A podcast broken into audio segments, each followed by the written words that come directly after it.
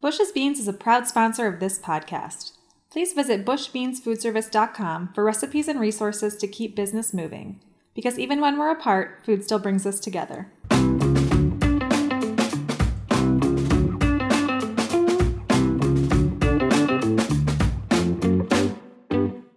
Welcome to Menu Feed, a bi weekly podcast from Winsight Media's two food service brands, Restaurant Business and Food Service Director. I'm Pat Cobe, Senior Editor covering menu, food, and drink for both brands. Today I'm sitting down with Eric Rivera, chef and owner of Addo Restaurant in Seattle. Eric has always considered Addo to be an incubator for ideas, and although it has been closed to dining in since March, he's channeled his creativity into unique at home experiences that are constantly evolving. Through his very active Twitter account, Eric engages with customers, the chef community, and the community at large. Listen as he shares his ideas about getting through these very challenging times. So, welcome, Eric. Uh, tell me a little bit about your journey that took you to create Eric Rivera Cooks. Um, I started in a completely different field um, in my 20s, and um, that got taken out in the last recession. so I wanted to get to a point where I, at least if whatever I did and whatever happened, at least I can like cook for myself.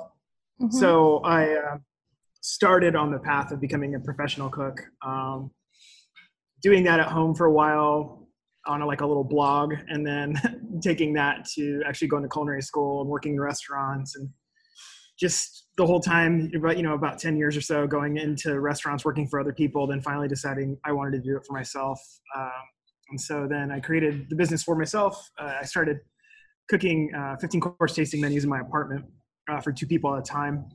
And then that kind of started to do pop ups around the city and doing a bunch of different themes, you know, trying to tell people and show people, you know, Puerto Rican food in a city that doesn't really need it or want it. So it was always kind of trying to like show them, you know, 25 different things uh, at the same time and like juggle that whole concept around, but do it in a way that it could put me in a good position to like own a business, which is cool. So when did Addo open? Um, about three years ago. Um, yeah, and I mean, and that was still with the you know starting in my apartment type thing until three years uh, this last week. oh, happy anniversary! Thank you. so you you mentioned that um, you have a chef's table there, and how many seats? Yeah, I mean, I have a so we have a dining room. Um, fits about 20 people. We have this bar area that I'm in right now. It sits about 10 people, and then there's a chef's table uh, in the kitchen that fits about eight people. Mm-hmm. Um, none of that is a thing right now, so it's just a lot of empty space. But you know, I've converted the dining room into like a grocery store kind of look. It's a pantry, and you know, we kind of do all this fun stuff. So and you're still using the kitchen to do meals for takeout. Yeah, all the all the production, yeah, for takeout, delivery, um, everything else that we kind of do right now, um, doing charity work and just nonstop. It's like a it's crazy, but yeah, it's kind of the way that we have to do it in order to keep things going. Right. So you consider Addo an incubator for your ideas, and so how is the restaurant set up to communicate those ideas? I know that you um, Twitter a lot too. Yeah, it's just really it's really different. I've had to kind of create a way to do this um, because it really houses so many different concepts at a time. There could be a period of time in a day that we're doing three to five different things. Um, so for us, it's kind of capturing that, finding a way to package it up, marketing it correctly, um, finding our audience, and then kind of keeping that going and hopefully people are excited about it, they like it, they buy into it, and then it helps us, you know, kind of keep evolving forward and, you know, just being something different always. Have you always been that active on Twitter, or is that something that you're doing during the pandemic? Yeah, I'm it's a little bit more active now. Um, there's been a couple times when, like, I saw people kind of going towards the big name chefs and kind of looking for them for advice or all this kind of stuff and they weren't really doing anything so it really kind of made me snap a little bit because i'm in a position where i don't have options and i don't have investors and i don't have other people and i don't have all this other stuff the same way that they have resources it just didn't seem like they were, were doing anything um, other than just telling people to like chill and you know close their business and lay off thousands of people. Mm-hmm. Um, that's not an option uh, for me. So I just said, you know, there's another point of view from this, and it's it's for me. You know, I know it's a tiny restaurant in Seattle, but you know, we saw this stuff kind of happen with shutting things down before the big name New York chefs that still get talked to you like they know what they're doing, and they don't. You know, um, they haven't done anything, and you know, even just recently, um, I've been seeing those chefs kind of like do what we're doing three months later and it's just you know delivery takeout and whatever. And i'm like well because that's the only option. So you know and that was the only option. That will be the only option for a very long time. Um, even when people are now like wanting to do dine-in service again it's just not safe. And you know it's going to come back to haunt them um, because they're going to have to lay people off again and they're going to have to close down again and they're going to have to do all this stuff. So it's just a matter of like it's just a matter of time you know.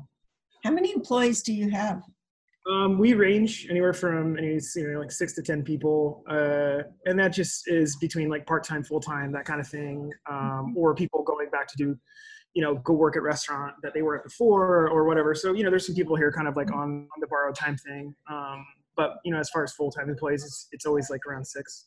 When guests come into Addo, you want to give them a sense of discovery. So how did you sort of uh, extend that to what's going on now when they're yeah. i mean it's i think it's kind of the same it's kind of the same approach for me is to try to get them excited to want to kind of buy into the unknown. Mm-hmm. uh, because even before this like we had never posted menus for any of our experiences so people had to be like man i hope this is going to be good. And, and so then that kind of changed.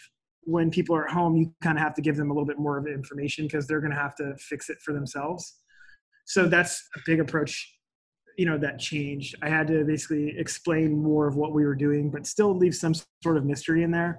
Hmm. um, it could be surprise and discovery for them on their side um, but also keep it exciting so that way it doesn't appear like it's every other restaurant around us you know? So if we're going to do a bolognese it's going to be different. If it's going to be a pasta dish it's going to be different. If it's going to be a meat dish it's going to be different. So it's it's giving them you know some sort of idea but allowing them to experience it for themselves without dumbing it down for them. Mm-hmm. So you got a lot of buy-in for uh, the different experiences. Can you tell me about some of the ones that you offered? I mean, I was fascinated by the names. Yeah, it's it changes all the time. Um, I study our data hard, and I'm not one to like hold up something just because I want to have it. There's a couple of experiences that I've had that I've been pushing over the last couple years that don't necessarily sell well, but I like them. Mm. Um, uh, and then there's our, there's ones that really sell well without me even trying. Um, but I don't like to keep those around um, because then I feel like we're doing the same thing over and over and over again.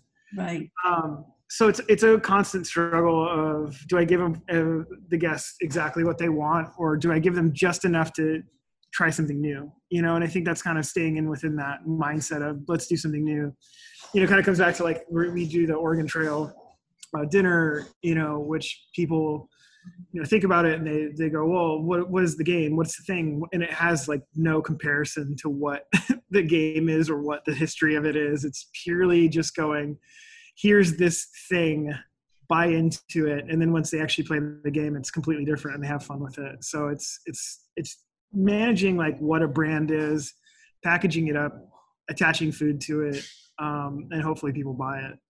So, what was uh, the menu that went along with the Oregon Trail? Yeah, I mean it's it's like camp style food, and then they get uh, trail trail snacks, and they get uh, beef jerky, and then a dessert.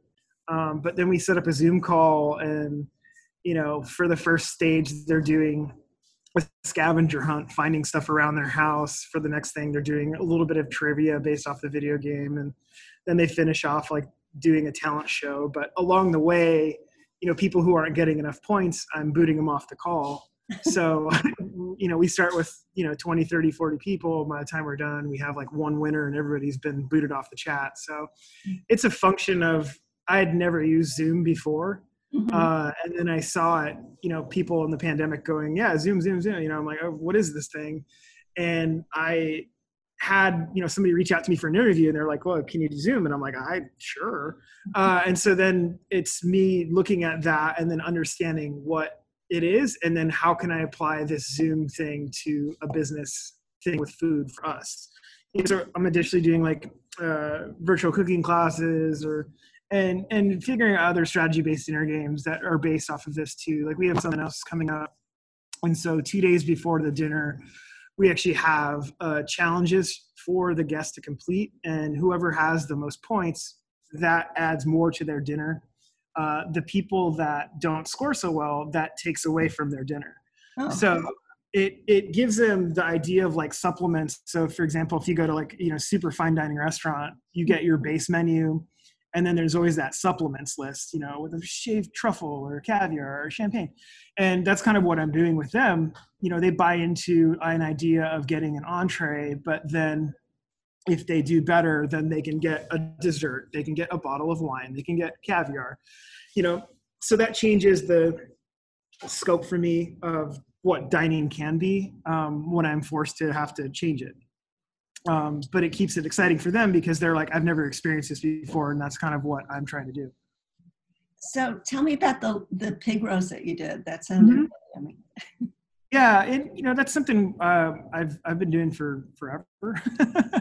Um, and so then it's compartmentalizing that in the style of a puerto rican lechonera um, in, in kind of same way you know when you go to a lechonera in puerto rico uh, it's basically like a walk-up window or you know an outside restaurant um, which is pretty much what everybody's stuff is right now. And so, you know, you have your little window, you go tell people what you want, but in this side, we don't have that. Uh, we sell tickets. So that way we give them the options. They buy how much of it they want. And then um, we cook the whole pig, we chop it up, you know, they buy it by the pound, we put it in a little box for them, and then they pick it up, and take it home. And it, you know, it's essentially like the same thing, mm-hmm. um, just without the interaction of the restaurant. Um, but you know, at least they get they get cool food and it's something different that they're not getting from somewhere else. So that's kind of why I, I kind of push that way. Um, because it's not like there's not another restaurant around here that's doing that. So it just gives somebody a different point of view. Well, even your grilling kits are different. I mean, it sounds like you do, you know, I, a lot of restaurants are doing kits now because they people are cooking at home and they're mm-hmm. Getting tired of just plain takeout and deliveries, so they're doing kits. But your grilling kits seem a lot different. Yeah, it's I basically wanted to give somebody the treatment like they're the chef of the restaurant and we're their prep cook. So it's getting everything ready for them to then fire off for service that night, meaning at their home, but do it in our way that we would be normally doing it for our tasting menus. So the same preparations and curing and seasoning and you name it, uh, the way the handles and ingredients, it's basically you know they can go home have that grill pack essentially just fire away and they don't have to do any front front end prep um, and and it's done in a way that it still gives them the ability to kind of have confidence and that's kind of what i want with mm-hmm. people when they're cooking is to have that sort of confidence where they're you know if they're going to spend a hundred dollars or whatever else they don't have to feel like they're going to mess something up and screw up dinner. Um, so that's kind of like why we help them 90 95% of the way so all they have to do is really cook it.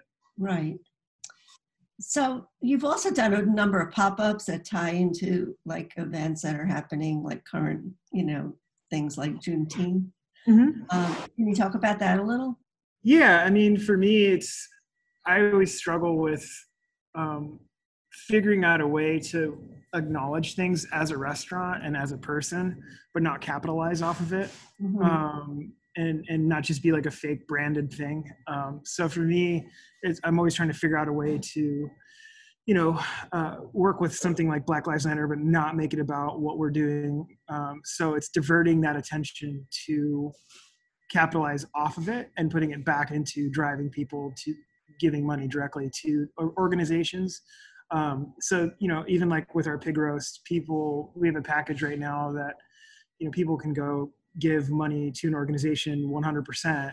Uh, they show us the receipt, and then they're getting free food from us. You know, so it's driving that conversation in a bit different way rather than just saying like, "Oh, we have this special," or "We're going to donate proceeds," or "We're," you know, which is kind of vague. Um, we're actually putting the money directly to the organization from the guest. Mm-hmm. Uh, and we're not operating as like a third party. Right. And that really motivates them i'm sure. I mean you know so many people are you know just donating money online or just clicking a button. Yeah. And i i saw it's a it was purely the reason why i wanted to do that too is because a lot of tech companies around here which have a lot of guests that are in tech uh, have matching programs. So if they donate $100 um, a lot of times their tech company will match that at $100 too. So if I was doing it as a restaurant and somebody gave me a hundred dollars, then I have to do proceeds and whatever, whatever, whatever. That could really turn into like ten dollars. But if they send the money directly to that organization and their company matches, then it's two hundred dollars. Mm-hmm. So it actually ends up going a lot further. Um, plus, it's not like I'm putting my entire business down forever. you know, it's it's it's a few thousand dollars that I won't see directly come to me, but that builds value from the guests to show that like we're actually we actually care. Right. you know? um, so for them, it's a, it's a it's a longer play, you know, and it shows everybody that we're we're not just in it to like make a quick buck. So what um, stage is Seattle in now as far as reopening restaurants, and what you know? How are you? Um, what stage are you in? I guess. Yeah, I mean, technically they're on stage two. Uh, which gives 50% occupancy to the, the restaurant for dine-in. Uh, I'm not mentally or physically or anything else um, there. mm-hmm. I don't think I don't think anybody should be there. Um, I think that puts a lot of stress on the the staff, um, the guests, and everybody to kind of like be at the whim of guests that they don't know whether they have a virus or not. Mm-hmm. Uh, I also think you know stuff like dine-in service or even patio service there's a lot of stuff within the point of contact that goes back into the dining room or into the kitchen or into a dish pit area that doesn't there's nothing out there that addresses those concerns effectively. So you know kind of for right now I mean, we're still doing our takeout and delivery stuff and i don't i don't have any like rush for me to do it because all i've seen over even the like last week is everybody just going backwards already. Right. Um, so the last thing I want to do is get my guests excited about dining in and then having to change it three days later, and you know, going through that process that disrupts the stuff that we're actually su- successful at doing now too. So that's why I don't have a problem with, you know, being vocal about telling people that you shouldn't be dining in at restaurants because they shouldn't, you know. Um, and I don't want to sway their opinion just to benefit myself um, it, it, it's a big catch 22 because I have to compete now with restaurants down the street or within the city that are open to dine-in service, you know, which really sucks because we have we have guests that are doing that, and so it's they would probably be spending the money with us, um, but they're not, you know, because they're able to go out now and they're able to go hang out and go see what's on. So it, it makes it kind of tough. Um, so I have to think about, well, do we do this? you know right. um, well do we you know open up just because we're going to lose on stuff? And I, I, look at it like if we open up and then somebody gets sick we're going to have to close anyway. Mm-hmm. so so, so are you going to like extend some of these experiences? You, are you thinking of new ones now? Yeah i mean i'm always kind of thinking of new stuff. I don't i don't know how many of them will play for how long this is going on. I've already i've already like killed a bunch of them um, just some of them that it didn't really take off or they were cool for a couple weeks. Um, and then people i can see the numbers trailing off um, or things that required too much prep to what the return was. Um, mm-hmm. so it's it's just being you know i'm just looking at it with open eyes and and being accepting of what the market's saying that we should be doing or how we should be doing it. Um, so I'm always willing to change. I'm, I'm not sitting here like trying to pat myself on the back and, and say that I know what's going on. Mm-hmm. Well, down the road, probably, you know, by 2021, um, I mean, when, when things, when we do have a vaccine and, you know, people can dine in without, you know, hurting themselves or worrying about the staff and you, you won't worry about your staff. So do you think you'll change up the model at Addo at all or is it going to remain like it was pre-pandemic? Um, yeah, I mean, it's definitely going to change. Everything's going to change. I mean, I have like a, a, chef's table area, and I know I won't be able to use that for probably ever again. Um, you know, and so then I have to make adjustments on that, and we have to think of stuff differently.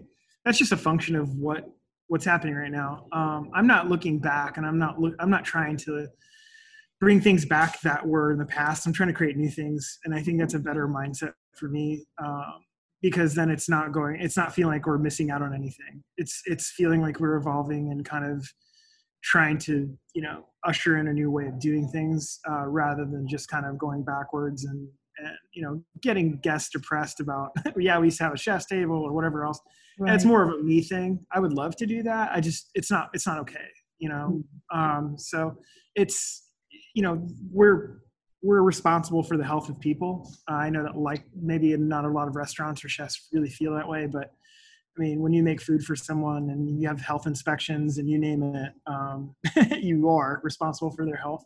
Right. It, the last thing I want to do is get somebody sick or, you know, lose guests over it just to make a quick buck. I mean, I've been doing this for a long time. So the last thing I want to do is act, you know, kind of turn a blind eye. Eric, thanks so much for joining me and sharing your point of view. Please tune in next time as we continue our conversation with chefs around the country. Bush's Beans wants to thank you for listening in on this podcast. These are unusual times to say the least, but we can work through it together. For recipes and tools to make the most of now, please visit bushbeansfoodservice.com.